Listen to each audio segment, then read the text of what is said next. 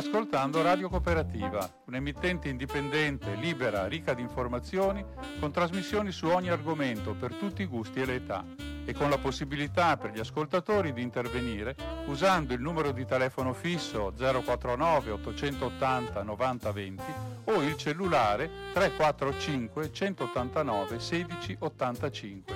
Nessuna interruzione pubblicitaria, mai, perché non dipendiamo da alcuno sponsor commerciale. Radio Cooperativa si regge sul volontariato di conduttori e amministratori e soprattutto sulla generosità dei molti ascoltatori e soci che la sostengono finanziariamente.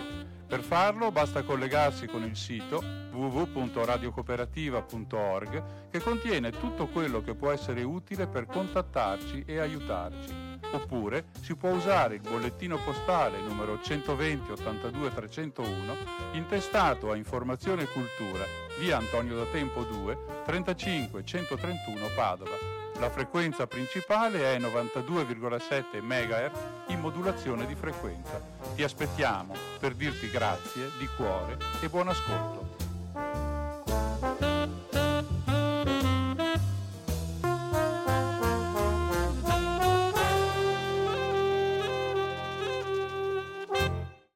Buona serata a tutti, buona serata di venerdì 7 del mese di ottobre dell'anno 2022.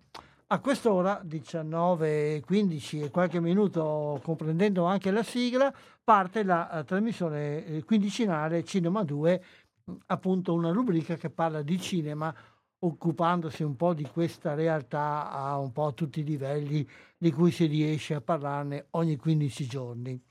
Il cinema sta vivendo, sapete benissimo, un momento difficile e questa nuova stagione è ripartita però con delle prime, delle prime, giornate che hanno dato un po' di incoraggiamento a quelli che lavorano nel cinema. Eh, gli afflussi eh, di spettatori hanno cominciato prima in sordina, ormai si è partiti praticamente da eh, quasi un mese, eh, almeno tre settimane circa, eh, si è partito un po' in sordina, però i numeri stanno cominciando a crescere, in qualche caso anche di portarsi proprio alle annate precedenti alle Covid per quanto riguarda la partecipazione. C'è stata anche da parte del mondo del cinema tutta una serie di attività che hanno cercato di incentivare la partecipazione al cinema, per esempio i dati delle settimane scorse sono stati incrementati, non diciamo pompati perché sarebbe un'accezione uh, negativa, sono stati però incrementati da alcune iniziative come la festa del cinema, che non la, eh, la festa del cinema di Roma, ma il, cinema in festa, anzi era, era quella la, la dizione con cui era chiamata questa iniziativa che per eh, cinque giorni, nella prima settimana di ottobre, ha aperto le porte di molte sale cinematografiche ad un prezzo veramente stracciato di 3,50 euro per tutti quanti gli spettacoli.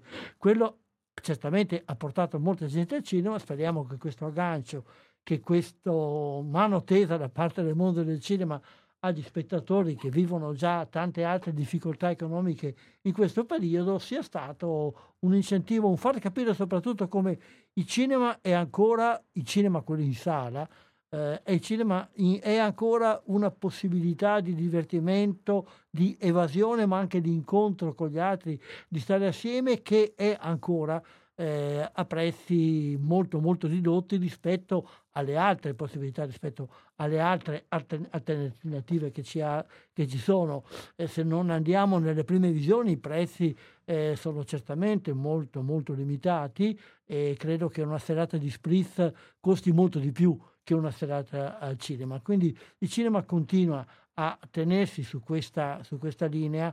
Sono pochissime le sale che hanno alzato i biglietti nonostante eh, la situazione mh, economica del momento, soprattutto per quanto riguarda le spese per le bollette ormai famose, questo spettro che sta vagando per il mondo e che colpisce in particolare il cinema che è molto energivoro nella sua attività, però uh, il, gli esercenti, anche i produttori di tutto il mondo del cinema si, si rende conto che eh, non è questo il momento per alzare i prezzi. Quindi stanno, le sale stanno cercando tutte le possibilità, stanno inventando anche delle cose a volte un po' discutibili, se non anche così divertenti più che altro, e stanno cercando di inventarsi tante cose per eh, cercare di mh, mm, riuscire a abbattere questo mostro dei, dei costi che si sono incrementati in maniera vertiginosa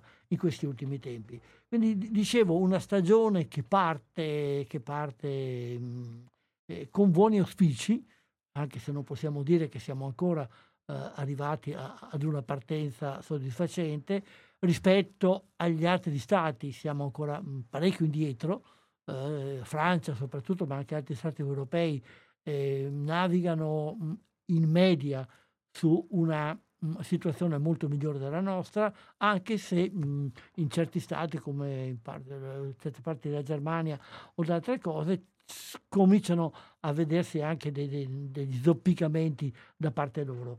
Eh, speriamo che, eh, ripeto, questa cinema, cinema, ripeto, quello inteso come esperienza cinematografica, esperienza nella sala, continui ad essere ancora un elemento importante della nostra vita sociale e che mh, mm, ehm, gli esercenti che sono veramente coraggiosi eh, a portare avanti questi discorsi mantengano il, il loro coraggio.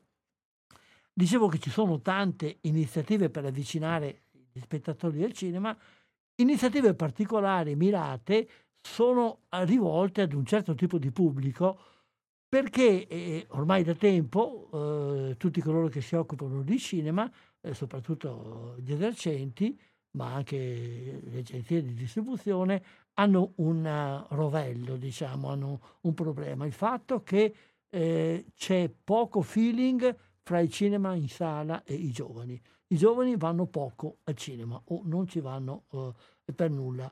E questo è un problema sia perché si taglia in questo momento una grande fetta di possibile, mh, mm, di possibile eh, spettatore, però eh, soprattutto guardando il futuro, se le nuove generazioni non vanno al cinema, con l'investimento mhmm, per il, per il futuro che si fa nelle nuove generazioni, al cinema non riesce. Per questo eh, nel Veneto eh, eh la, l'Agis, eh, la FICE, l'ANEC, eh, in collaborazione con la Regione Veneto, hanno oh, organizzato una iniziativa molto interessante che proprio ha lo scopo di portare i giovani al cinema. Difatti il titolo di questa iniziativa che è partita, è stata presentata lunedì scorso ufficialmente ai media ed è partita come attività eh, il, l'1 di ottobre e andrà avanti, adesso vedremo eh, come e perché, ehm, e andrà avanti per qualche mese, e in fondo consiste nell'offrire la possibilità ai giovani di entrare al cinema eh, per alcune proiezioni per alcune volte anzi a prezzi molto molto stracciati. Eh, per capire meglio di cosa si tratta abbiamo eh, intervistato Giuliana Fantoni che è la presidente della FICE Triveneto, vicepresidente dell'ANEC Triveneto e che ci parlerà appunto di questa iniziativa, ci spiegherà eh, in cosa consiste e come si può fare per partecipare. Sentiamo quindi l'intervista con Giuliana Fantoni.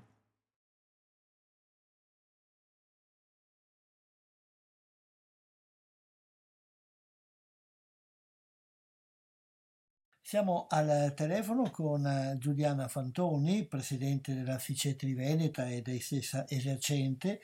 Buongiorno Giuliana intanto e grazie di aver accettato. La contattiamo per parlare di una iniziativa che è stata presentata qualche giorno fa in conferenza stampa, iniziativa promossa dalla FICE Triveneta, dall'Agis, ANEC e da Regione Veneto, che parte da una constatazione, cioè dalla difficoltà del rapporto fra i giovani e il cinema. Ma ci vuol dire un po' di più di cosa si tratta? Sì, allora questa campagna abbonamento si chiama I giovani al cinema ed è appunto promossa dalla Regione Veneto e da Agis con l'obiettivo di riavvicinare i giovani al cinema. Non è corretto dire che non sono tornati in sala dopo la pandemia però sono stati dei frequentatori un po' sporadici, hanno scelto qualche titolo e i dati ci dicono ecco, che la loro affluenza è stata legata a qualche titolo Marvel prima dell'estate, poi un allontanamento di qualche mese dalla sala, poi magari eh, sono tornati al cinema a vedere un titolo come i Minion, però questo non è esattamente il profilo di, di, un giovane che si appassiona al cinema. Quindi questa campagna è fatta per cercare di creare una nuova generazione di cinefili, di appassionati al cinema, quindi partendo da un riavvicinamento per poi lavorare sulla loro curiosità di, di andare al cinema. E l'abbonamento dà ai giovani fino ai 35 anni la possibilità di abbonarsi ad un prezzo molto vantaggioso, per cui pagano 15 euro e possono vedere 5 film in 5 mesi. Quindi di fatto eh, pagano 3 euro a film e lo, lo sappiamo no? che 3 euro per la sala cinematografica non è un prezzo sostenibile, ne, ne abbiamo parlato spesso le ultime settimane in relazione al forte aggravio dei costi, perché sappiamo che quando si tratta di riscaldare o di rinfrescare i volumi dei nostri locali generano delle bollette che sono salatissime. E quindi in questo interviene la Regione Veneto che corrisponde alla sala l'altra metà dell'importo dell'abbonamento. Quindi 15 euro li paga il giovane e 15 euro li corrisponde all'esercente la Regione Veneto, per cui di fatto l'abbonamento costa 30 euro e le caratteristiche che ha questo abbonamento sono appunto che costa 15 euro per 5 ingressi, è personale, vale nel cinema nel quale viene acquistato, quindi lega il giovane ad una sala cinematografica di riferimento e vale 5 mesi dalla data di attivazione. Da quando è possibile acquistare e fino a quando? Eh, dal primo di ottobre fino a metà dicembre circa. E un giovane può eh, prendere più abbonamenti per più sale? Certo, magari, ce lo auguriamo.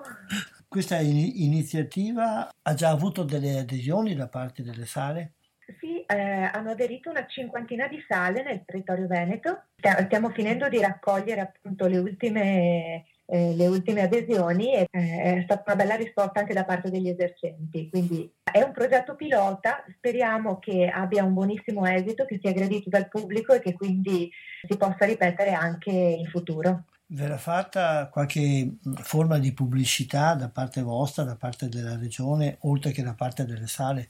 Sì, sì, localmente da tutte le sale che hanno aderito, eh, da parte della regione, da parte di Agis e poi abbiamo Radio Peter Pan come media partner anche, nonché tutti quanti i giornali che ci aiuteranno a diffondere questa opportunità.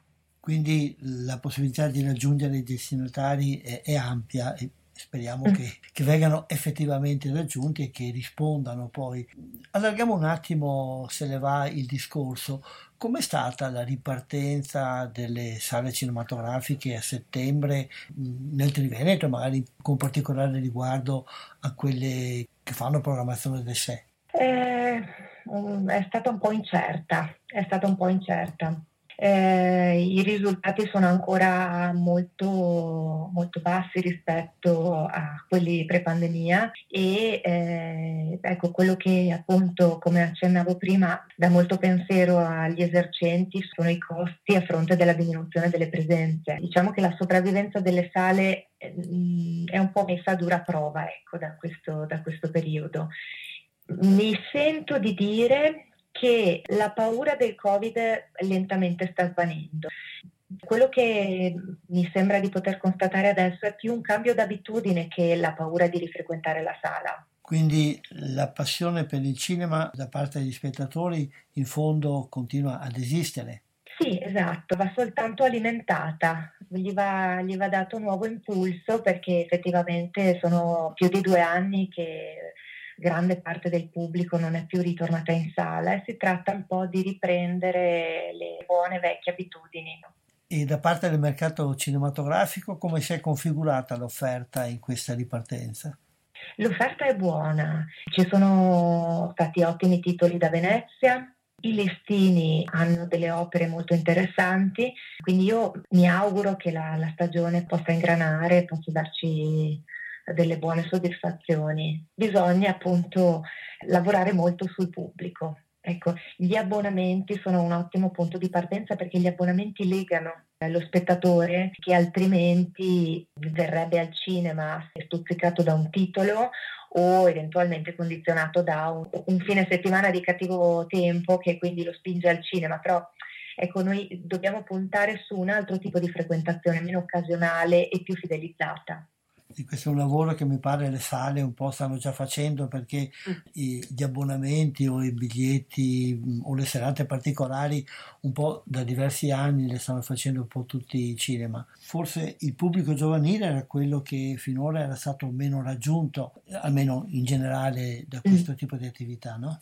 Sì, eh, i, i giovani tendono a scegliere dei titoli e appunto i dati ci dicono che non sono attratti diciamo in maniera generica dal prodotto medio. Ci sono dei titoli che hanno a che vedere appunto con i fantasy, Marvel, dei titoli di loro gradimento che li attirano, però ecco, non c'è un'abitudine costante. Questo, il fatto di abbonarli, eh, dovendo venire cinque volte in cinque mesi, chi lo sa, magari danno un occhio anche a quella che è la programmazione ed estendono la loro curiosità anche a dei titoli che loro spontaneamente non avrebbero scelto.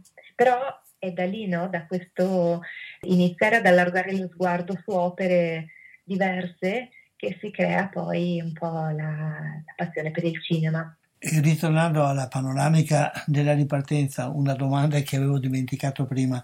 Hanno riaperto un po' tutte le sale nel Triveneto c'è qualcuna che purtroppo ha deciso di non riaprire i battenti?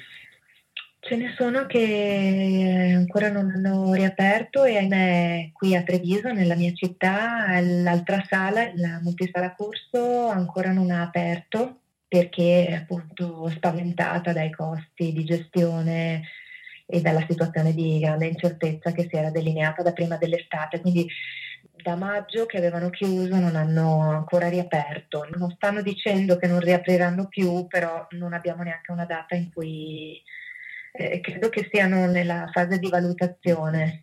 Questo è un po' preoccupante perché eh, come loro ci sono delle altre sale in altre regioni d'Italia che vivono un po' nell'incertezza. Speriamo che iniziative come questa promossa da voi dalla regione diano un po' di impulso e quindi diano anche mm. maggiore coraggio a coloro che stanno decidendo di cosa fare. Speriamo che sia soprattutto quella ventata di ottimismo anche che occorre sempre per navigare in questo mare pericoloso. Esatto. E, bocca al lupo allora a tutte le sale cinematografiche, qui noi teniamo molto. Grazie di questa chiacchierata e a risentirci in futuro per altre Grazie. cose. Grazie. Grazie. Arrivederci.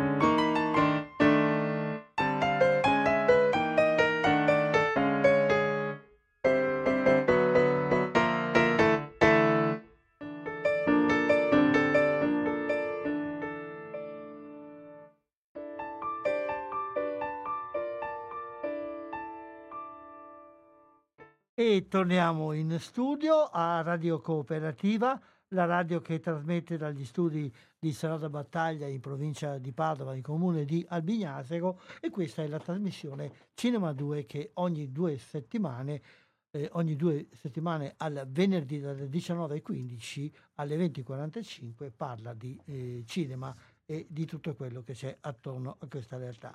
Abbiamo sentito questa iniziativa dell'Agis Fice eh, ANEC e Regione Veneto per eh, dare una spinta a riportare i giovani al cinema, alla fine eh, Giuliana Fantoni ci diceva eh, di queste problematiche di alcune sale nella sua provincia eh, Trevigiano che erano in attesa di capire se vale la pena o non vale la pena riaprire, mentre nelle altre parti più o meno tutti quanti erano ripartiti. A Padova il panorama eh, generale delle sale, quelle normali, era ripartito tutto quanto, ma proprio oggi è arrivata una notizia molto ma molto triste eh, che è stata comunicata dalla diocesi di Padova ufficialmente proprio oggi che il cinema MPX, l'unica sala cinematografica ormai esistente nel centro città di Padova, dalla prossima settimana chiuderà la sua attività cinematografica. Leggo così un po' il comunicato che si trova nel sito della diocesi, ripeto, eh, fatto conoscere perlomeno soltanto oggi, notizia che ha uh, certamente colpito, direi che è un momento importante di, di di ritirata da parte di un mondo nei confronti dell'altro. È una Chiesa che forse, sì, che per difficoltà economiche, però tenta a mettersi in dialogo con il mondo. Con tristezza e profondo rammanico si comunica, dice il sito, che da questa settimana la programmazione cinematografica della multisala MPX termina.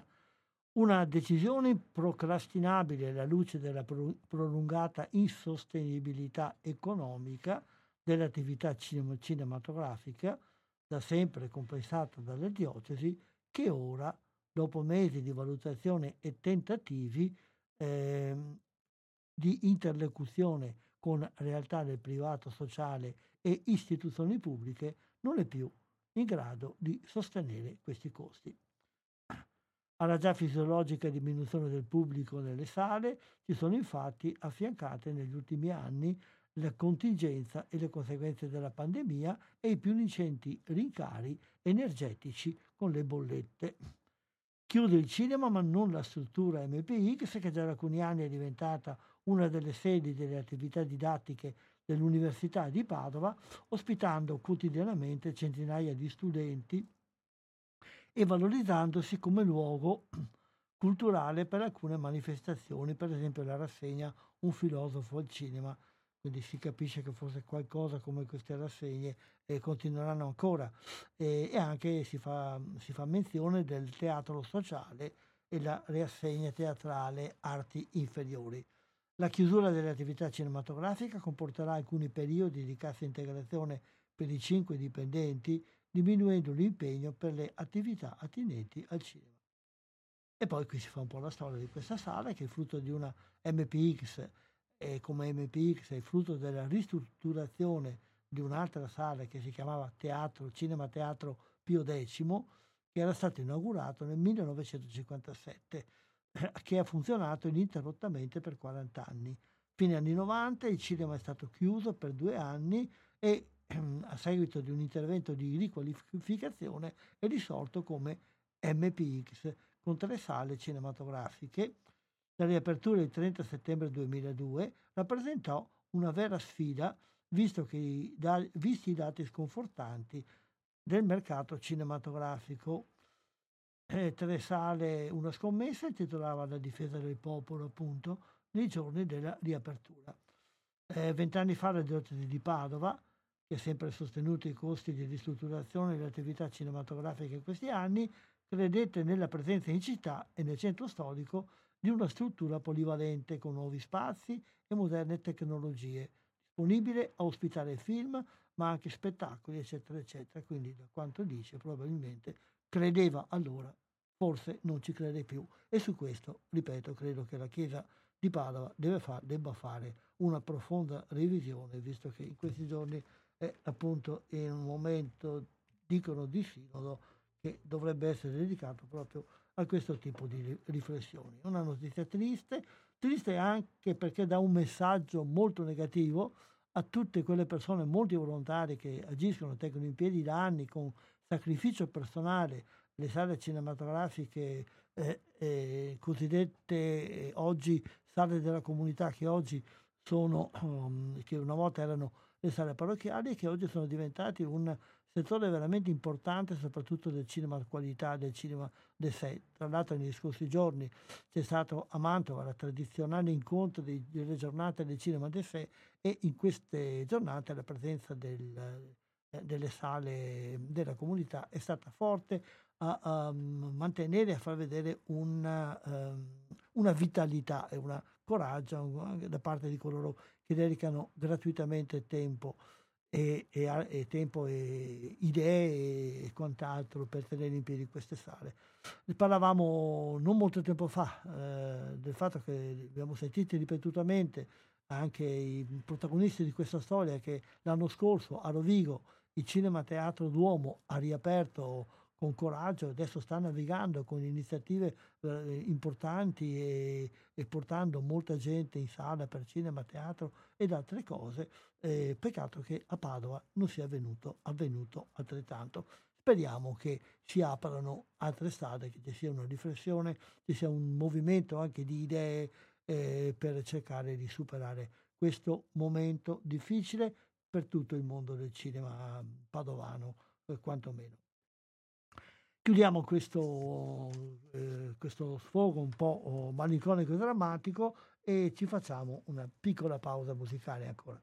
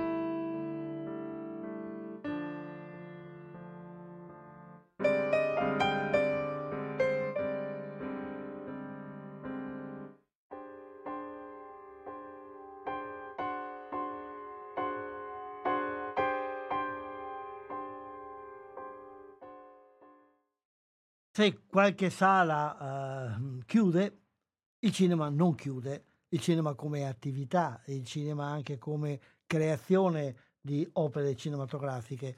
C'è anzi, secondo qualcuno, eh, è apparso in qualche giornale specializzato in, nei giorni scorsi eh, una riflessione di un importante personaggio del mercato cinematografico, Luigi Lonigro, il quale rifletteva sul fatto che forse eh, c'è, un, c'è, c'è, stato nei, eh, nei, momenti della ripresa dopo la pandemia un eccesso forse di produzione anche di cose forse non eccelse, fatte più che altro per agganciare qualche contributo eh, nazionale, eh, statale, fare qualche passaggio in sala e poi rifugiarsi al sicuro in qualche piattaforma anche quello un momento da riflettere, però comunque il fatto che si produca molto, qualità o non qualità, vuol dire che eh, un interesse, un movimento eh, dal, dal, punto di vista dell'investimento nel cinema esiste ancora. E esistono anche, poi anche le idee di alcuni che magari non sono sostenuti da grandi apparati, però hanno, hanno un'idea interessante, importante e la portano avanti. Fra questi eh, ci sono anche due giovani autori eh, del Vicentino, mm, eh, Giorgia Lorenzato e Manuel Zarpellon, che abbiamo già sentito altre volte in passato, perché si sono dedicati eh, a mh, mm, film, eh, document- soprattutto documentari, ma documentari anche con un risvolto, diciamo, in qualche modo narrativo, eh, che hanno parlato della prima guerra mondiale sul grappa, hanno parlato del problema delle fucilazioni eh, durante la prima guerra mondiale, servendosi anche di forti di collaborazioni importanti da parte dell'Università di Padova e ehm, si sono sempre interessati del mondo della montagna in prospettiva storica o meno. E, e in questi giorni è stato presentato al Biopic Film Festival di Roma, il film che è un festival che eh, promuove eh, film dedicati alla ricostruzione della biografia di importanti personaggi e il personaggio che, di cui hanno scelto di parlare, il personaggio che hanno scelto di raccontare questa volta con una lavorazione che è durata parecchio tempo perché come potete immaginare si è incrociata anche con la pandemia, il personaggio è Gino Soldà, uno per gli appassionati di, di alpinismo, eh, è un, uno dei più grandi alpinisti del secolo scorso italiani, tra l'altro in età anche abbastanza matura, è stato uno dei partecipanti alla famosa eh, spedizione che ha conquistato il K2 negli anni 50. Non è arrivato in vetta, ma faceva parte dell'equipe eh, e forse mi pare fosse anche il più anziano. Un personaggio di cui mm, Manuel e Giorgia si sono interessati perché è un, un personaggio poliedrico, eh, che non è soltanto importante come scalatore eh, e come guida alpina, è stato anche imprenditore, chi ha in qualche modo ha sciato nelle nostre parti negli ultimi tempi, certamente non ha potuto non incontrarsi con le sciogline soldà appunto eh, prodotte da lui ed è poi stato anche un personaggio che ha avuto un, delle, mh, delle, scelte umane molto importanti, ma di questo non voglio parlarvi io, eh, lascio che ve ne parli eh, prima Giorgia Lorenzato che ci farà un po' una descrizione di chi era Gino Soldà e poi Manuel Zarpellon che ci parlerà eh, di quello che è stato la lavorazione del film, di quello che è il film e di, delle possibilità che avremo anche a breve di vederlo nelle sale. Cominciamo quindi con eh, Giorgia Lorenzato.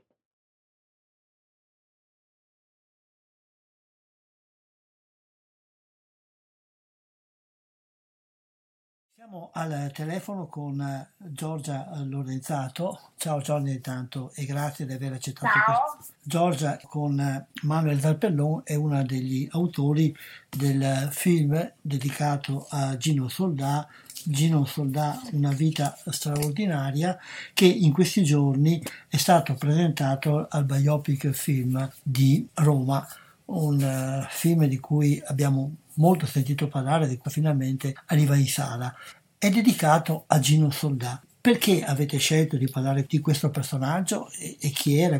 Allora, abbiamo scelto di parlare di Gino Soldà perché nonostante sia una figura estremamente eccezionale per i nostri tempi, è un esempio sotto tantissimi punti di vista, sia a livello umano che come atleta, è nostro malgrado poco conosciuto, ancora molto poco conosciuto. La fama che ha avuto non è stata poi grande quanto le imprese che lui ha compiuto e le azioni che ha fatto. E abbiamo avuto la fortuna di conoscere i figli, eh, Maglio ed Eddie, che ci hanno fatto innamorare follemente del padre, tanto da realizzare un docufilm proprio incentrato non solo sulle sue geste alpinistiche che l'hanno reso celebre, è passato dalla Marmolada al Sassolungo al K2, ma anche abbiamo voluto dedicare un'ampia parte del documentario a quello che è stato lui come uomo, come padre, come nonno, perché mh, ha avuto una vita dedicata agli altri ed era giusto che questo esempio venisse portato a quante più persone possibili. Infatti scorrendo un po' le cose che si trovano in rete su di lui, ho visto che il titolo Una vita straordinaria non è affatto ingiusto, anzi forse è un po' al di sotto di una persona che ha avuto tante vite quasi, grande scalatore e forse la cosa che più lo rende famoso, ma anche ha fatto tante altre cose. Ci vuoi raccontare è un po'? È stato un olimpionico, è stato un partigiano, ha salvato tantissime vite durante la seconda guerra mondiale. Come dici bene tu, ha avuto tantissime vite ha avuto tante personalità anche. Tra l'altro credo che molti di noi lo conoscono perché chi ha trafficato un po' con gli sci di discesa e di più con quelli di fondo, quando trafficava con le sciogline, certamente usava le sciogline soldà e anche certo. questo è un particolare forse meno conosciuto della sua vita. Vuoi ricordare un po' alcune sue imprese? Cominciamo a vedere un po' i vari settori di questa vita. Cominciamo da quello più famoso, cioè dalle sue imprese alpinistiche che culminano nella partecipazione all'impresa del K2. Sì, lui partecipa all'impresa del K2 nel 1954 arrivando fino a 7100 metri e poi dovendo rinunciare alla vetta perché la mancanza di adattamento climatico eh, non gli aveva fatto vivere bene quell'avvicinamento ai campi più alti.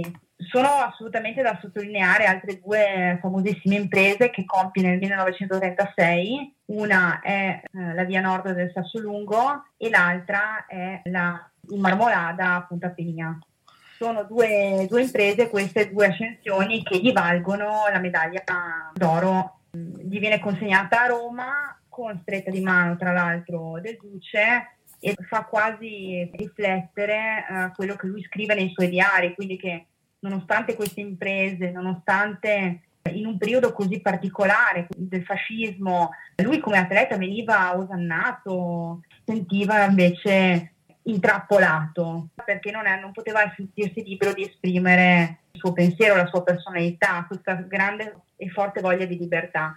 Queste sono diciamo le tre imprese che l'hanno consacrato e poi c'è da dove è partito, che è dove concentra anche il docufilm che è l'ascensione, la via direttissima alla Sivilla che compie con Franco Bertoldi, un suo grande amico e compagno di cordata, che forse è l'ascensione più iconica, che forse lo rappresenta di più, ecco. Che è nella zona delle piccole Dolomiti, se non Esattamente, nel quarto terme nelle piccole Dolomiti. Perché lui era nato a Valdagno, però da piccolo si era trasferito con la famiglia a Requaro e lì ha cominciato, esatto. ha cominciato a, a svolgere le sue passioni eh, sulle montagne. Tu accennavi anche un altro momento particolare della sua vita, difatti fa un po' contrasto ricevere la medaglia d'oro dalle mani di Mussolini e qualche anno dopo invece lo vediamo impegnato nella resistenza. Esattamente, lui sfrutta queste sue grandi abilità alpinistiche per portare le persone in difficoltà, in pericolo, ebrei, ufficiali australiani, inglesi, portarli oltre Alpe e farli passare in Svizzera. Rischia la vita in più occasioni, viene più volte fermato dalle SS, ma la sua grande capacità di adattamento e sapere tre lingue da autodidatta, tra cui il tedesco, eh, lo salvano appunto in alcune occasioni dal, dalla catastrofe. Tu parlavi anche molto del suo aspetto di eh, uomo e i suoi rapporti con la famiglia. C'erano delle cose, ho letto in Facebook, delle cose anche abbastanza particolari che le dipingono come quello di un uomo profondamente umano, tanto per non ripeterci. Assolutamente. È riuscito a creare una famiglia che ancora oggi porta avanti i valori su cui lui ha concentrato la sua vita, grazie anche a una figura fondamentale che è la figura della moglie Elena, che noi amiamo definire il suo grande compagno di cordata della vita e che lo supporta, lo sprona, lo, lo aiuta in tutta la sua esistenza, in tutte le sue imprese alpinistiche e non proprio con questa capacità di donna forte, di che ha comunque tirato su una famiglia quasi da sola perché lui era sei mesi d'inverno come maestro di sci in montagna e sei mesi d'estate a arciare, quindi una figura molto importante quella della moglie e come uomo una delle caratteristiche che sin dall'inizio ci ha colpito è questa estrema umiltà, la capacità di non parlare di sé, ma far parlare di sé le sue azioni. Questo forse è mm, l'insegnamento più grande che ci lascia umanamente una figura come Gino Soldato. Eh, Accennavi prima la conoscenza dei suoi figli sono stati coinvolti nella realizzazione del film? Assolutamente sì, eh, i suoi figli purtroppo uno di loro, Maglio, ci ha lasciato durante la lavorazione del film, ma ci teneva moltissimo. Sono entrate in gioco le nipoti, cioè una bellissima squadra di nipoti di Gino Soldà che amano profondamente questa sua figura e ci hanno aiutato tantissimo a ricostruire soprattutto tutti quegli aspetti familiari più intimi, più delicati che altrimenti non avremmo mai potuto conoscere. Poi un'altra cosa ho trovato che un po' mi ha sorpreso, il fatto che è stato anche un attore cinematografico. Assolutamente sì, nel 1960 viene chiamato da Lothar Brandler per girare questo documentario, tra l'altro bellissimo, per chi non l'avesse visto lo invito a guardarlo, sulle tre cime di Lavaredo, sulla cima grande delle tre cime di Lavaredo. Mm, girano questo documentario che apparentemente si svolge tutto in un'unica giornata, lo girano in parete, restando appesi con queste cordine di canapa per cinque giorni. andranno poi a presentarlo anche al Trento Film Festival. Che ricordiamo è il più importante, forse a livello mondiale, festival dedicato alla montagna. Alla montagna, sì. Eh, fra poco parleremo più approfonditamente con Manuel sulla lavorazione del film, ma da parte tua come vi siete messi ad affrontare una figura così complessa? Eh, siamo dovuti entrare un po' in questa storia in punta di piedi perché la figura di Gino Soldà è talmente grande, talmente importante, con tante sfaccettature diverse, che bisognava trovare il modo giusto per poter raccontare la complessità anche della sua figura. E in questo abbiamo cercato di utilizzare quanti più linguaggi narrativi possibili proprio per cercare di dare allo spettatore una completezza nel racconto speriamo che chiunque veda il film possa uscire dalla sala e dire, beh, mi sembra di averlo conosciuto attraverso questo, questo prodotto. Ecco. Il film è uscito al festival, Biopic Festival, adesso immagino avrà anche una vita più lunga, speriamo anche nelle sale. Assolutamente sì, ci sarà una distribuzione nelle sale, ci saranno anche degli eventi dedicati sicuramente. Grazie Giorgia, speriamo quindi di poter vedere il film e di poterne parlare anche dopo averlo visto. Bocca al lupo intanto per il proseguimento e per i, per i progetti che immagino avrete ancora in mente. Grazie e a risentirci. Grazie a te, ciao.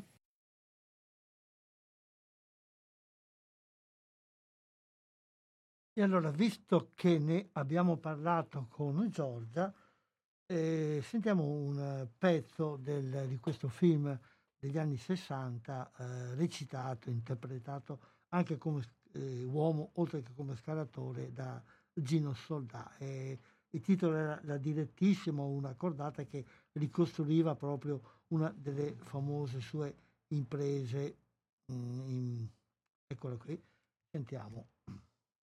Ci eravamo messi d'accordo, ma ce n'era ancora uno che voleva scalare la parete.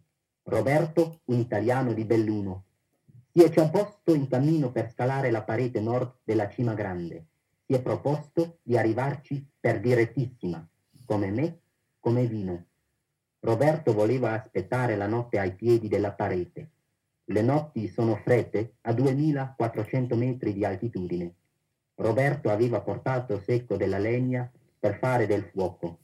Ciò nonostante si vede che ha i brividi. Solo a causa del freddo Infine spuntò il giorno. Vino ed io ci eravamo associati a una cordata. Salendo ci imbattemmo in Roberto. Si era preparato per fare la scalata da solo. Lì parlai. Hey là, tu es italien? Oui. Et tu aller faire seul la paroi? Oui. Ich bin ein Italiener. Er will in der Wand allein gehen.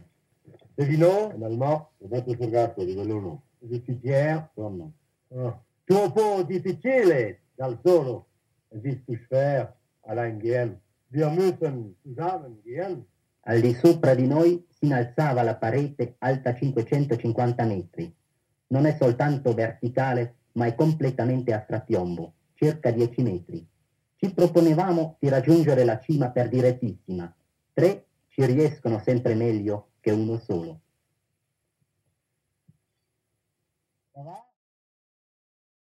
La cima in questione era la, la, la salita in direttissima della cima grande delle tre cime di Lavaledo. E il film è recuperabile in qualche modo, credo, in rete e se avete l'occasione di vederlo dicono che è molto bello. E però oh, passiamo adesso di nuovo a sentire anche quello che ci dice Emanuele Tarpellon della lavorazione del film Gino Soldà, Una vita straordinaria.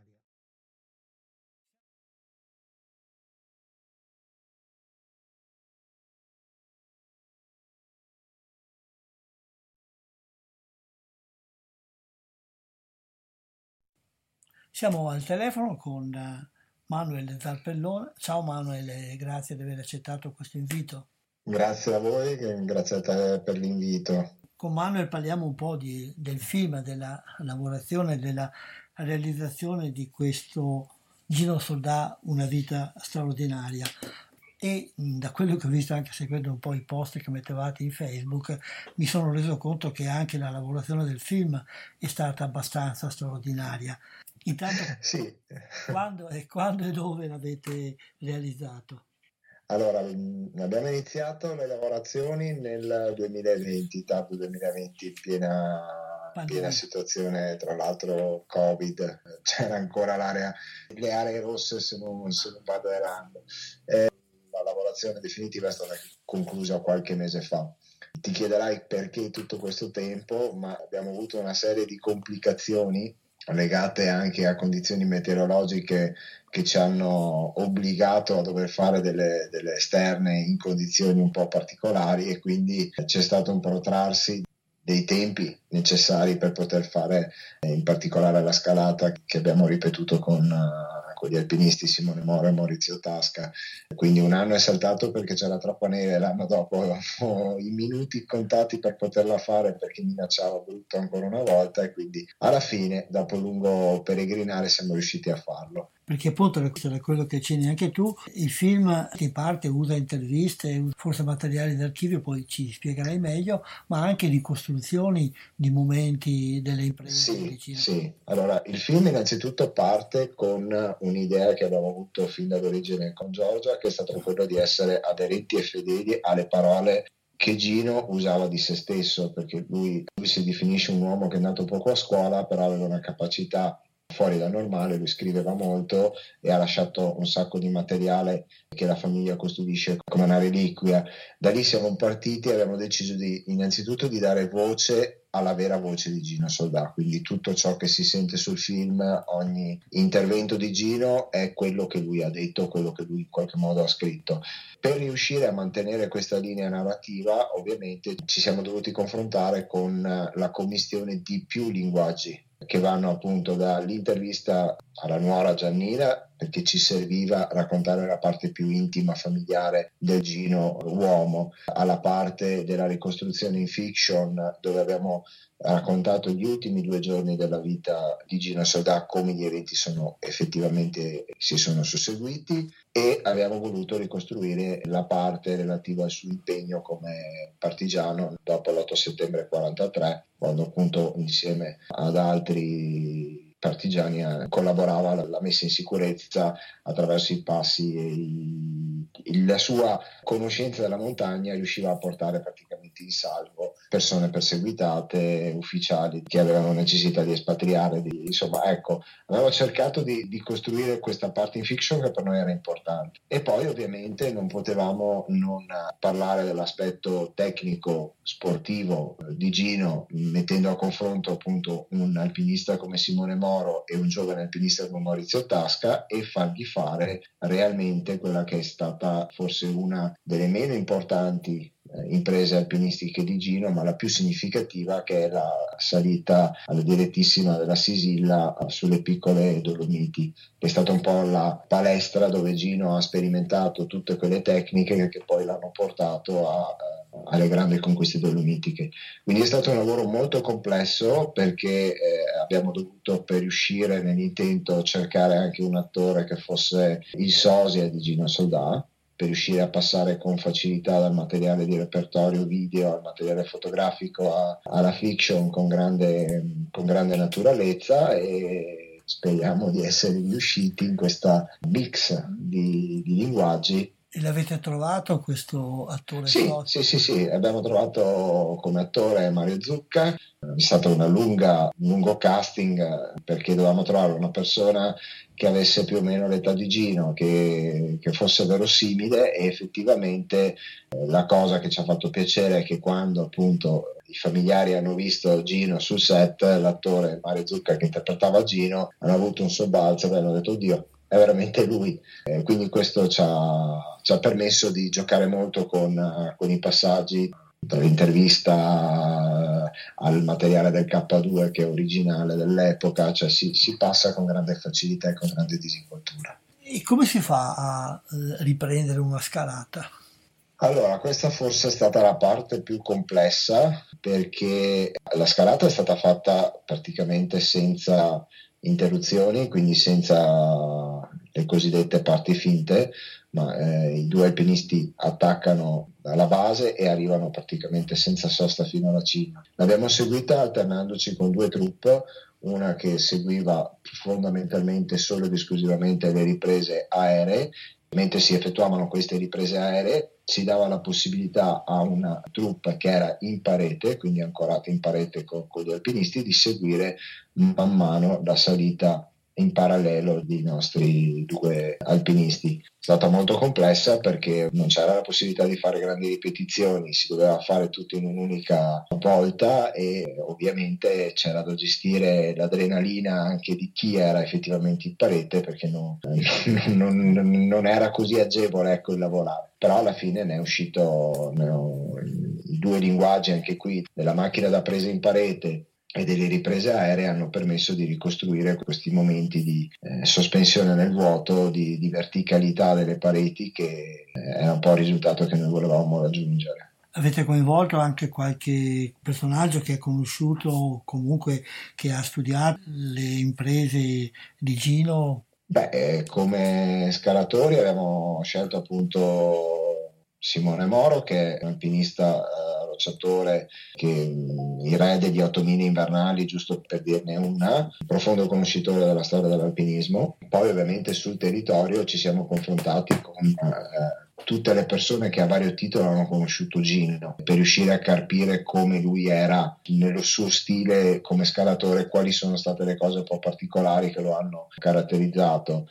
A parlare di Gino è Gino, abbiamo deciso di fare questa scelta perché lui appunto amava scrivere e quindi lasciava questi suoi appunti, queste sue riflessioni su cosa aveva fatto in quella determinata scalata, quali erano stati i problemi che aveva dovuto affrontare, quindi abbiamo detto chi meglio di lui può raccontarsi, soprattutto perché era un personaggio che viveva nella semplicità e, e, nell'umiltà, quindi non ha mai cercato una volta di essere al centro dell'attenzione o non ho mai cercato la ribalta mediatica, quindi anche i biografi che hanno scritto su di lui sono tutti eh, allineati su, su questa caratteristica più unica che rara di un uomo e noi abbiamo deciso appunto di, di, dare voce direttamente a Gino. A un certo momento nei vostri post avete fatto un omaggio, un ricordo ad uno dei, degli scalatori che è morto nel crollo del sì. ghiacciaio. Beh, eh, sì, stiamo parlando di Paolo Dani che sì. è stata la nostra guida alpina che ci ha seguito in tutta la lavorazione della scalata, è stata la persona che ha messo in sicurezza tutta la troupe, che ha permesso gli spostamenti eh, sulla parete. E il film ha una dedica proprio a Paolo perché è stata una persona per noi importante. Eh, la notizia della sua, della sua scomparsa ci ha veramente lasciati senza parole mi pareva giusto ricordarlo anche qui. Assolutamente, anzi grazie perché noi ci, ci tenevamo in modo particolare perché era uno degli alpinisti che amava in modo particolare Gino, quindi ha partecipato al progetto anche con grande partecipazione personale. E il suo sorriso e la sua professionalità a tratti ce l'ho anche ricordato e quindi abbiamo appunto voluto fare una dedica sia nei nostri canali ma anche nel film c'è una dedica a Paolo che ci spiace non, non sia più tra noi ecco. Il film è stato presentato mercoledì 28 al, esatto. al Biopic Festival di Roma. Come è andata la presentazione? Ma molto bene, c'è stata una grande affluenza di pubblico, in occasione era presente anche la figlia di Gino Soldà, Evi, l'ultima figlia che è rimasta in vita, che appunto si è emozionata perché ha rivisto il padre, ha rivisto la figura anche della mamma che in parte raccontiamo nel film. E questa per noi è stata la più grande soddisfazione perché quando la famiglia, chi l'ha conosciuto ti dice wow, era esattamente così, eh, vuol dire che hai fatto centro. E quindi è andata molto molto bene. La vita futura del film quale sarà? La vita futura del film eh, stiamo attendendo l'ufficialità in questi giorni dei nostri uffici stampa. Il film uscirà in sala cinematografica, ha avuto questo importante risultato che oggi non è dato non è così scontato in questo periodo, quindi uscirà nelle sale cinematografiche italiane ci sarà anche una serie di eventi che lo seguiranno, degli eventi ad hoc che verranno realizzati. Credo che nel giro di una settimana dieci giorni potremmo ecco, rendere pubblica e, e, rendere ufficiale la notizia di quando, come e in che modo sarà visibile il film. Attendiamo allora di sapere questo. Grazie Manuel di questa chiacchierata e in bocca al lupo per il successo di quest'opera che da quello che dici pare eh, certamente interessante. Grazie e a risentirci. Grazie. grazie mille, grazie a voi.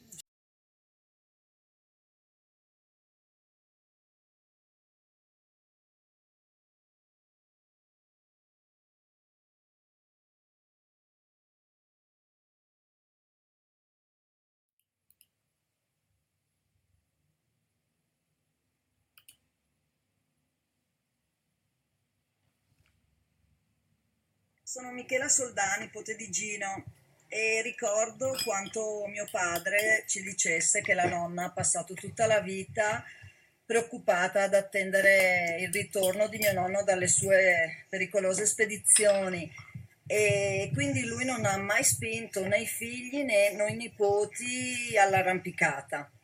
Eh, a me è comunque venuta la passione eh, più tardi ehm, e adesso quando arrampico penso sia il mio modo per sentirlo vicino. Salutiamo Manuel con questa breve dichiarazione da parte della nipote, scusate, da parte della nipote di Gino Soldà e andiamo avanti con la nostra trasmissione che per chi si fosse messo in ascolto adesso è la trasmissione Cinema 2, quindicinale di attualità e di vita cinematografica di Radio Cooperativa, la radio che trasmette dagli studi di Strada Battaglia in provincia di Padova, in comune di Albignasio. Diamo un'occhiata a, a, quello che possiamo vedere nelle sale, abbiamo parlato di cinema eh, nelle sale, di sale che chiudono purtroppo e di sale che invece resistono. E adesso diamo un'occhiata a quello che c'è. Eh, io parlo delle sale padovane, però più o meno i titoli eh, sono presenti anche in, nelle sale delle altre città. Do un'occhiata ad alcuni film che sono più, eh, più interessanti, eh, al Cinema Astra e anche al Porto Astra, mi pare, e credo anche in qualche altra sala della provincia di Padova, e è uscita questa, questa, questo weekend, quindi ieri, è uscito un film che si attendeva da tempo, un film particolare sia per l'argomento ma soprattutto per la sua forma ed è Anna Frank, Il diario segreto, un film di un regista eh, israeliano specializzato, si chiama Ari Folman, che si è specializzato in eh, film di animazione, ma di, di, animazione per adulti, diciamo, anche se in questo film ha scelto un tipo di linguaggio, di forma avvicinabile anche dai bambini. Nel suo cinema ha affrontato momenti drammatici della, della storia del suo paese.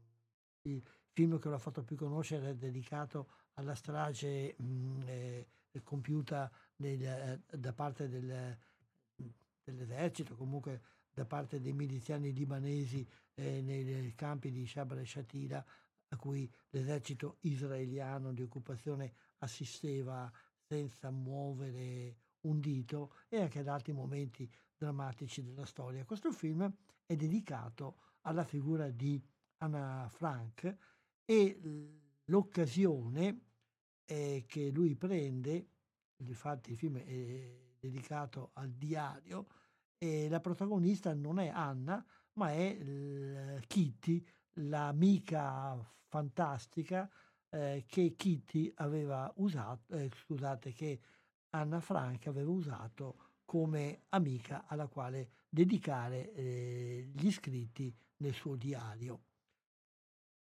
Il film quindi eh, ricostruisce attraverso questa eh, questa, questo escamotage, il ritorno di Kitty nel posto dove Anna Franca si era, eh, si era nascosta con la famiglia e, e ricostruisce un po' eh, la, sua, la, sua, storia. Ehm, dice alcune cose il regista ricostruendo, cioè, scusate, facendo ricerche, ho scoperto che la famiglia è arrivata ad Auschwitz insieme ai miei genitori, quindi il film acquista per lui anche qualcosa che lo tocca direttamente.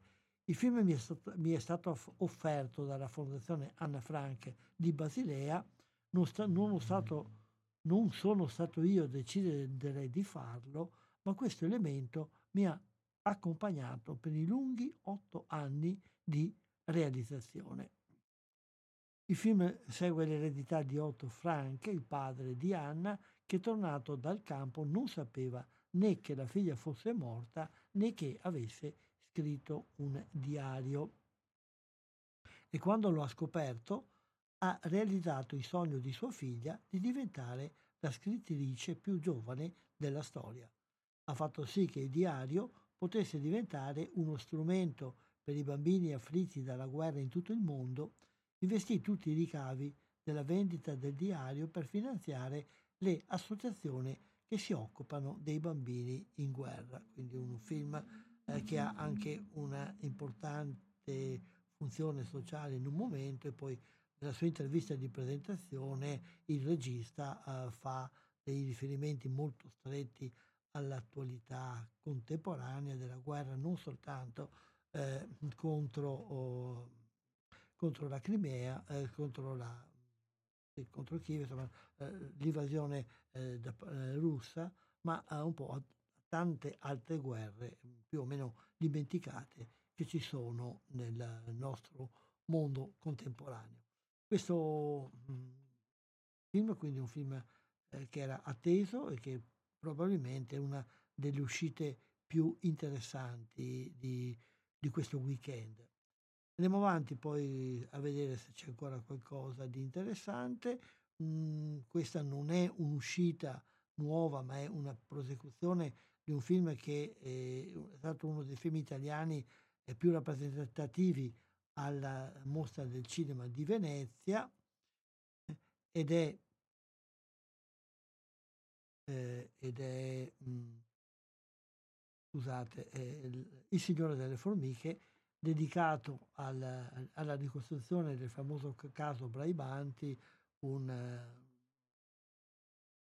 appassionato cultore, insegnante di, di, di, quella branca della biologia che si interessa delle formiche, ma anche partigiano, attivista e membro del Partito Comunista, anche promotore di attività artistiche, teatrali, culturali di vario genere, che, ehm, che era omosessuale ed è stato processato eh, per una denuncia da parte della famiglia di uno dei, dei suoi, anzi del ragazzo che ha amato di più in quel momento, e dal momento che non esisteva una, un crimine, una configurazione per il codice di crimini di omosessualità, è stato inventato, è stato utilizzato eh, un altro tipo di, di crimine, eh, di plagio, accusandolo di aver plagiato il ragazzo. Quindi il film ricostruisce questa storia con un forte eh, quadro a forti tinte di quella che era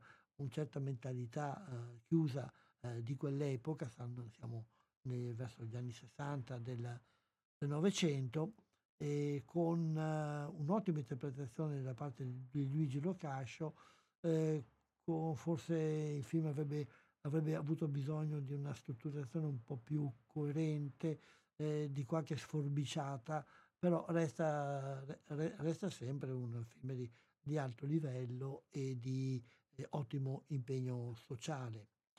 Invece è uscito, e forse anche la notizia che più sta animando il mondo dell'esercizio e della distribuzione italiana di questo periodo, è l'uscita del film di Pupi Avati dedicato a Dante Alighieri, si intitola Dante, è uscito la settimana scorsa ed, già, ehm, ed è riuscito nel weekend in Italia a superare Dragon Ball, che è uno dei titoli eh, più grandi e più forti venuto dall'America. Questa, eh, questo film italiano dedicato anche eh, non ad, una, ad, un tema mm, popolare, ma dedicato ad una delle figure colossali della cultura italiana, eh, Dante Alighieri, ricostruito le sue vicende personali eh, più che culturali eh, da parte di Puppi Avati. Non l'ho ancora visto, non posso darvi il mio parere, però eh, il, gli spettatori sembrano uh, aver dato un, parole, un, parere certamente positivo. E facciamo una piccola pausa e, lo, e la facciamo uh, con uh, un pezzo del trailer del film di cui vi parlavo prima, cioè Il Signore delle Formiche. Cosa fai? Studi? Diciamo che studio medicina. Perché diciamo? È quello che ha voluto mia madre. Perché tu cosa vorresti fare? A me piace disegnare, dipingere. Perché non lo fai? Non ci devi tornare più. È la prima e l'ultima volta. Quelli come lui mi mandavano al confino e facevano bene. Perché tutti questi eccessi? Io non ti ho mai visto così. Io non sono come loro. Ma sono anche come loro. Chiunque sottopone una persona al proprio potere, in modo da ridurla in totale stato di assoggettamento, è punito con la reclusione da 5 a 15 anni. Questo sarebbe il reato di plagio. Ritorniamo eh, in diretta qui a Radio Cooperativa, continuiamo a dare un'occhiata ai film che sono usciti, spesso il, l'occhio cade su film che sono passati alla Mostra del Cinema di Venezia, Dante non, non, lo, non era fra questi, e fra questi invece un film di cui vi ho già accennato nella precedente trasmissione dedicata proprio quasi interamente alla Mostra del Cinema di Venezia, ed è un film anche questo di forte impegno sociale, non tanto il film, pure, che pure ce l'ha, ma eh, la figura del suo autore e protagonista, perché appare anche eh, come protagonista del film. Si, si tratta di Jafar Panahi, famoso regista iraniano, che da molti anni è tenuto, eh, cioè è, è, obbligato, o meglio, che da molti anni ha la proibizione di girare dei film nel suo paese e ultimamente, negli ultimi mesi, è stato arrestato perché aveva promosso delle manifestazioni contro l'arresto di un altro suo collega regista che era finito in prigione. E il film è arrivato a Venezia proprio in queste condizioni ed ha vinto un premio speciale della giuria. Mh, sulla, sui premi della giuria vi ho già parlato, sulle mie perplessità anche sul fatto che questo film, il titolo è Gli orsi non esistono, avrebbe meritato il riconoscimento maggiore piuttosto di quello che l'ha avuto, e comunque adesso il film è nelle sale. Eh, è il, riassumo brevemente la storia, eh, eh, Panahi stesso eh, si reca in un paese sperduto al confine con la Turchia e da questo paese, cercando di sfruttare la connessione traballante internet, si mette in contatto con la troupe e il suo assistente che stanno girando un film in Turchia, quindi al di fuori del controllo del regime iraniano, e stanno raccontando la storia di due profughi che fuggono per motivi politici dal loro paese, però in questo ci sono delle complicazioni, ma non è questo il nocciolo del film, il nocciolo del film è appunto eh, la situazione nella quale si trova Panahi stesso in questo paese sperduto, nel quale deve fare conti, con i conti non soltanto con le difficoltà tecniche eh, a portare avanti il suo progetto di dirigere da lontano il film, ma anche e soprattutto con la, la mentalità uh, arretrata di un paese piccolo, sperduto, tagliato fuori dal mondo, dove si deve scontrare con delle tradizioni spesso assurde, ma uh, anche molto crudeli, eh, nei confronti de- delle quali lui matura un senso di, di distacco, lo fa maturare anche allo spettatore, non dico di più, è interessante anche scoprirlo, forse due parole su questo titolo misterioso, non ci sono orsi in questo paese, appunto il fatto che non ci siano, che è, dà un po' senso al titolo perché c'è un personaggio che, del paese che confessa a Panahi che mh, la gente parla del pericolo degli orsi, ma dice è una, una voce messa in giro dai potenti per farci prendere paura, perché così con la paura possono farci fare quello che vogliono loro ed è un eh, significato certamente importante.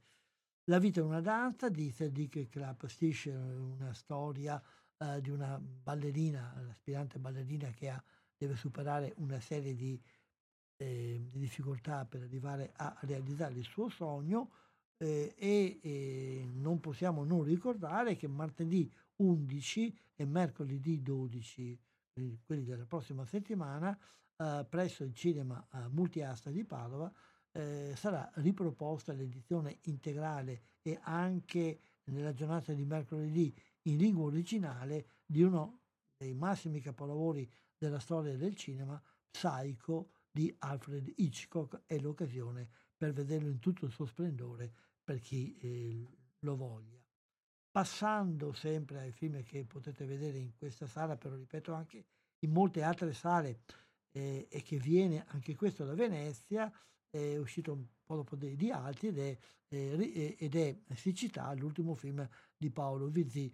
È eh, una storia che solo, solamente per caso si scontra con l'attualità di questa estate siccitosa, perché il film era stato pensato eh, parecchio tempo prima eh, ed era mh, così al momento in cui la sceneggiatura è stata, è stata scritta era una cosa fantastica quella di pensare a una città italiana, in questo caso si tratta di Roma, colpita da una siccità gravissima, ecco, il film si immagina che duri da anni, non soltanto da qualche mese, e in questo mondo arido, eh, la, l'aridità della, della, della, natura corrisponde in qualche modo in maniera eh, metaforica all'aridità umana.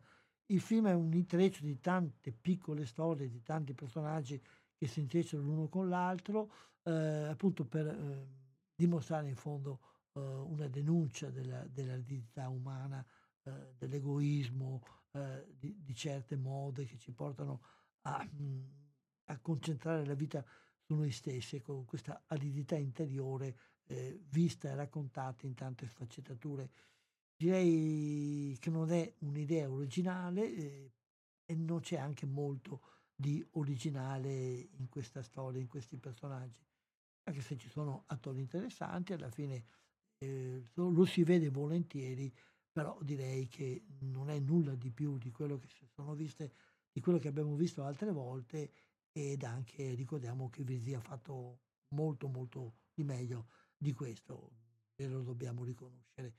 Mh, al Lux uh, un, segnalo soltanto un, uh, un, thriller molto forte e, e, molto ben fatto che ha avuto un grande successo in vari festival ed è La notte del 12 che potete vedere da, da questa sera fino a mercoledì se non verrà prolungato anche la prossima eh, settimana. Al Porto Astra invece segnalo un film, anche questo visto a Venezia, Don't Worry Darling, un film americano che immagina una comunità nel deserto pare della California, nel quale un giovane imprenditore sta mettendo in piedi qualcosa che dovrebbe migliorare eh, l'umanità, eh, soprattutto migliorare eh, la condizione femminile. E, e, siamo negli anni 50, eh, è il classico stile della vita della famiglia media americana dove il marito va a lavorare, la moglie eh, si occupa delle faccende domestiche, rende eh, sempre più bella la casa lussuosa, va a fare le spese, chiacchiera con le amiche. È un mondo che sembra perfetto, però dietro questo mondo perfetto eh, ci sono dei, delle cose che, che, non vanno e alla fine la smagliatura si allarga e ci si accorge eh, che eh, dietro a questo c'è qualcosa di inquietante che lascio a voi eh, scoprire. Eh, il Cinema Rex propone anche un altro film eh, che visto a Venezia ed è In viaggio ed è un documentario in fondo eh, composto da Franco Rosi, il quale, Gianfranco Rosi, il quale ehm, racconta alcuni dei tanti viaggi di, di Papa Francesco, tutto utilizzando materiale d'archivio e raccontando alcuni momenti, alcuni, alcuni viaggi importanti, facendo sentire le parole pronunciate durante quel viaggio dal Papa e quindi eh, con un ampio excursus tematico su quelli che sono gli argomenti preferiti del Papa sempre negli anni, particolarmente anche eh, abbastanza recenti per quanto riguarda eh, la violenza, la guerra eh, ed altre cose che interessano anche i mali interni della Chiesa, eh, una serie di, di, discorsi, ma anche di ehm, precisazioni del momento storico, di quello in cui il viaggio è stato fatto o delle realtà che interessano il paese in cui il Papa si, si recava. Un film interessante da vedere, direi eh, come, come, documentarista anche Rosi ha fatto di meglio, però comunque eh, rivedere le parole del Papa, soprattutto in questo periodo, al di là delle fedi religiose che si possono o non possono, eh, o si possono condividere o non condividere, direi che oggi è una delle poche voci che riesce a dire certe cose che tutti gli altri si guardano bene dal dire. Non si è ancora capito perché. Andiamo a vedere cosa, cosa offre a, a Piove di Sacco il Marconi, e così torna anche lì il viaggio eh, del Papa, poi eh, Memory, un thriller, eh, e poi in questa sala come in altre sale vi cito che potete vedere un documentario dell'Anexo, questi documentari evento che sono mh, per eh, alcuni giorni, questa volta e anche di solito fatti con ottima qualità, e questa volta è dedicato a Tiziano, Tiziano l'impero del colore. Anche questo qui è un film che potete vedere eh, in varie sale. Poi il Marconi di Padova invece ecco, ha cominciato dalla qualche giorno fa, da, da, mercoledì scorso, 5 ottobre, un cartellone di opere liriche proiettate al cinema. Cominciato con Maier il 5 ottobre, la prossima occasione sarà il 12 ottobre con Aida e poi nel sito uh, della sala potete trovare tutto il pro- programma che è già completo uh, fino, a, fino a giugno.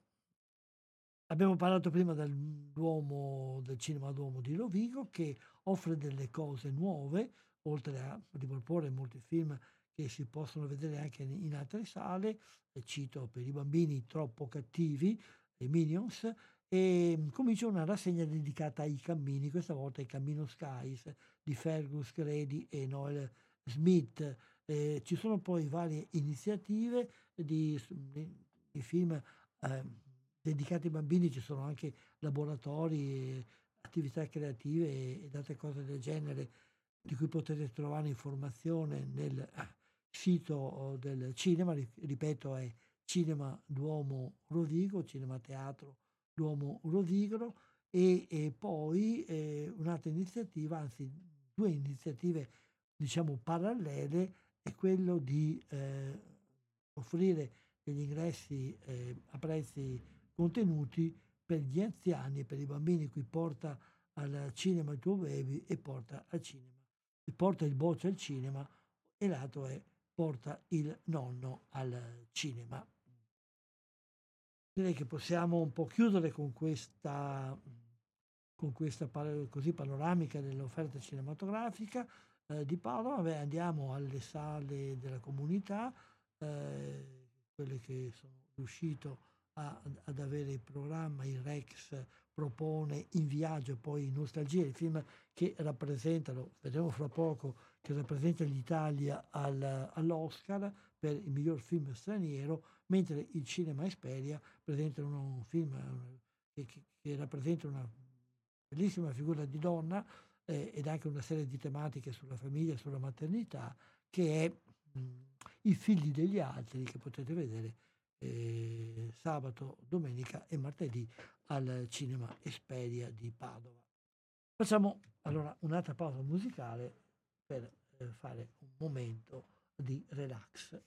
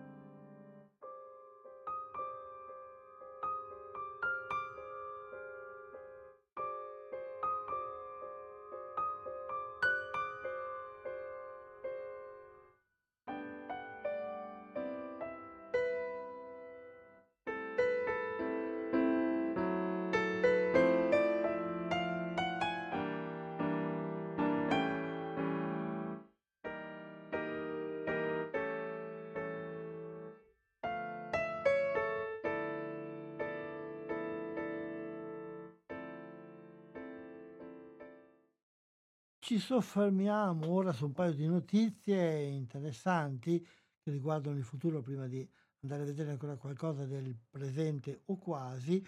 E due notizie questa volta. Una viene da Los Angeles, eh, dove sono stati assegnati gli Emmy Awards, cioè i premi che corrispondono agli Oscar eh, non per il cinema, questa volta per la, tele, per la televisione.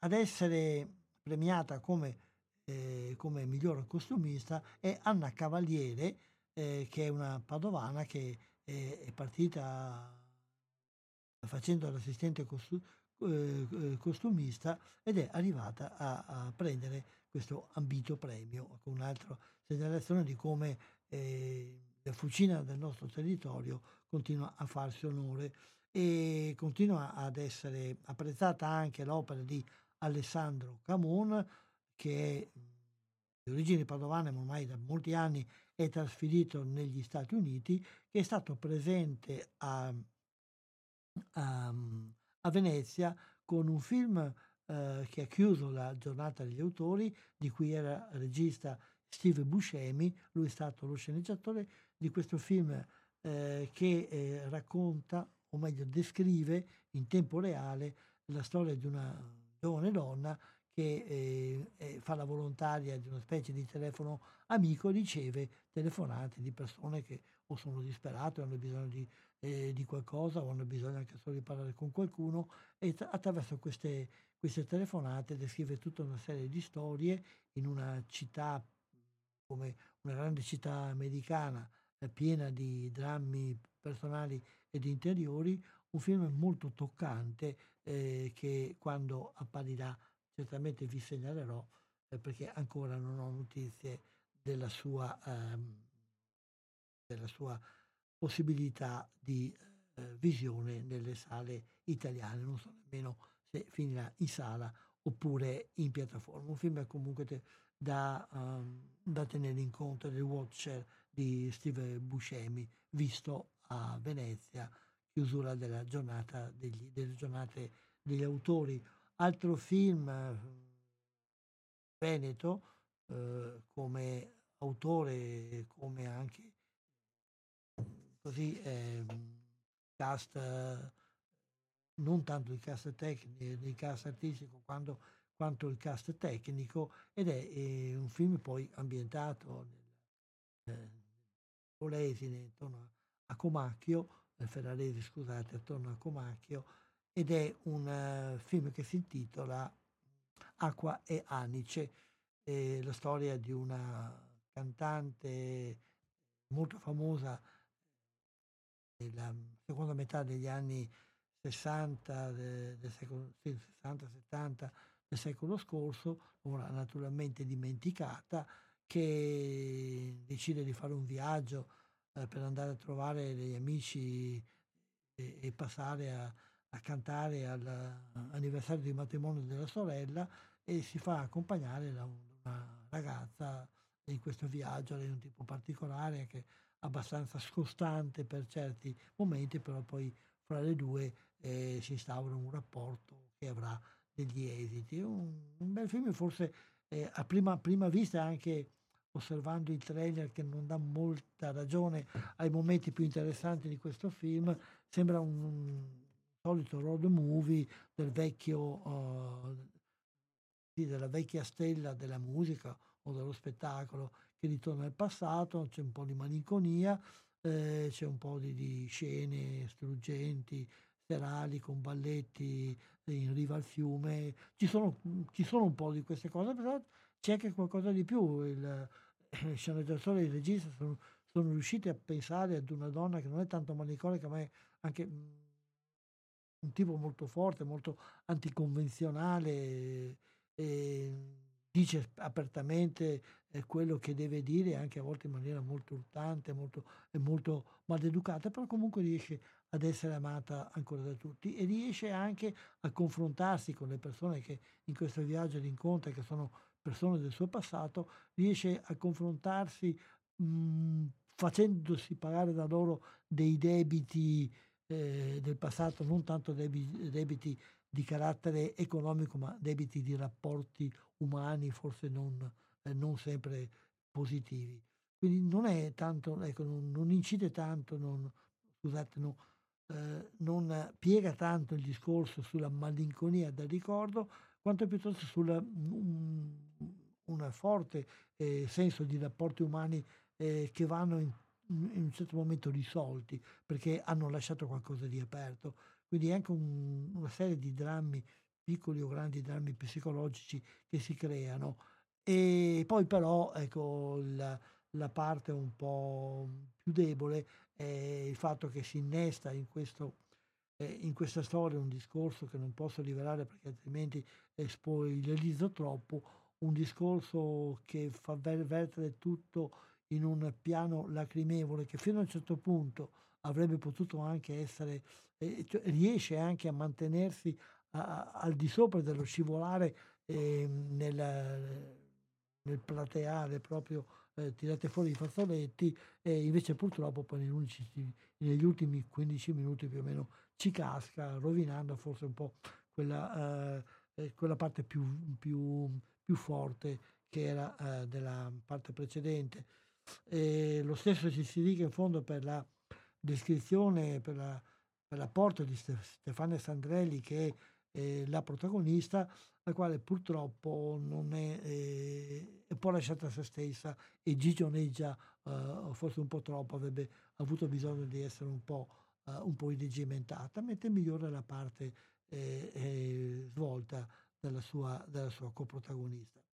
Un film comunque che merita, eh, perché ha dei bei momenti, a chi piace piangere troverà, troverà tutta la possibilità di farlo, a chi non piace ecco magari sorvoli sull'ultimo quarto d'ora e tenga presente le, le forti cose, le forti emotività che il film ha saputo cogliere anche in maniera robusta nella parte precedente.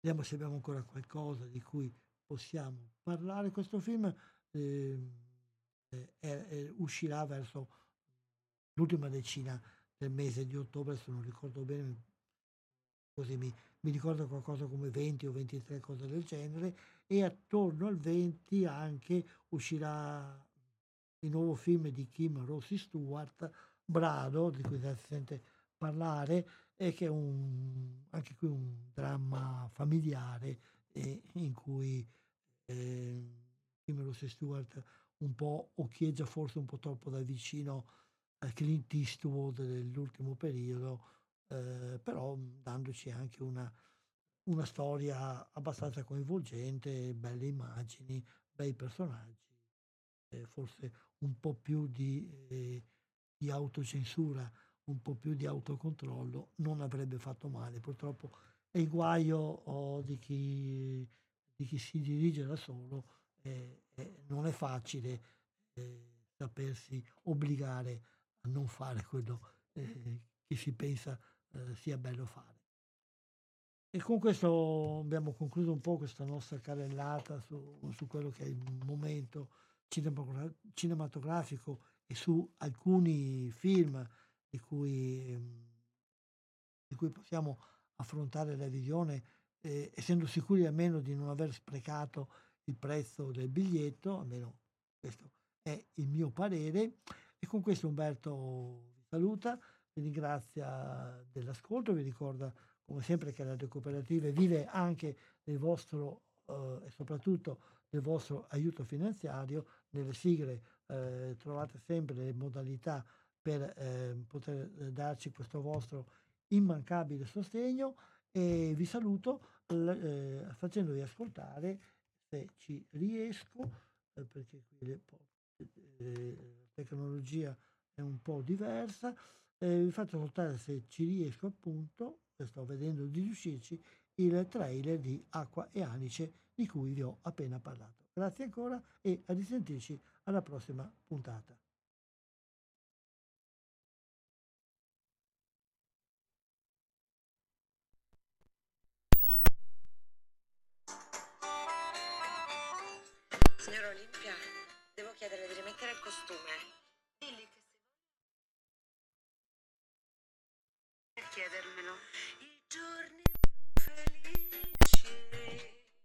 Scusate, non, non riesco a collegare il- questo, nuovo, questo nuovo strumento eh, su cui ho, ho registrato il trailer e allora con questo vi saluto lo stesso, vi ringrazio, vi do appuntamento, come dicevo prima, alla prossima settimana.